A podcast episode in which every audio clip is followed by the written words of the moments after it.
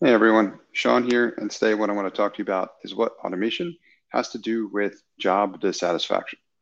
Now, from a survey of 4,000 American workers, we learned a few things about how they feel, in particular about automation.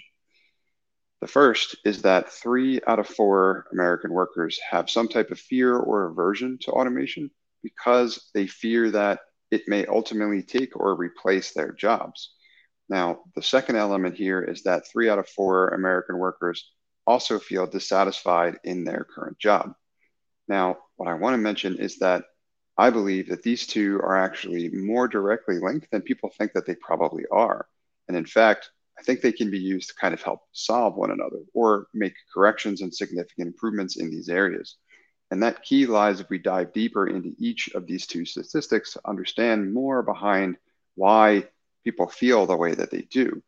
On the job dissatisfaction side of things, if we dive deeper to kind of understand why people feel dissatisfied in the work that they're doing today, it's primarily because that work is often boring and or repetitive.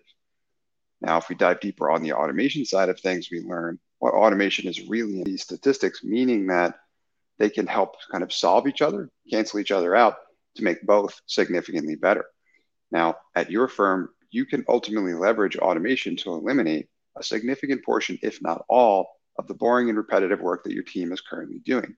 That's not just going to make improvements at your firm, but it's going to help improve job satisfaction. Now, it could eliminate potentially altogether a lot of those main reasons why people are dissatisfied in their work.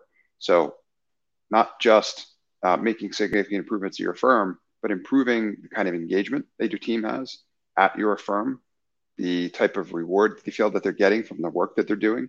Because if they're able to kind of eliminate the boring and repetitive work, that frees them up to do work that's more engaging, more exciting, things that they want to be working on, and will be more impactful for your firm as well too. On the other side of things, freeing up all of this time and effort is going to enable your firm to be able to do more with less because your team will no longer be focused on pouring countless hours into work that has very t- relatively low uh, return on investment. And instead, that can be repurposed in areas where they can make a greater impact and significantly increase that return on investment.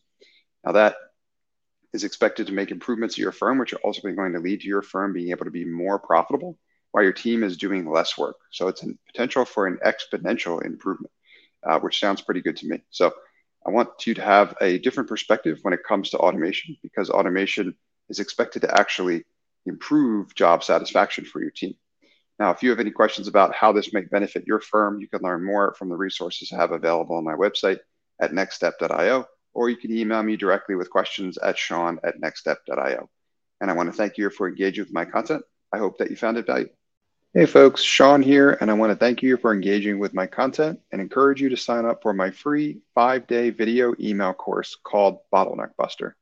Bottleneck Buster is designed to show you how to boost the profitability of your firm without hiring. You'll learn where your firm is wasting time, how to get that time back, and how to reinvest it to drive greater profitability. Sign up for the course at bottleneckbuster.com.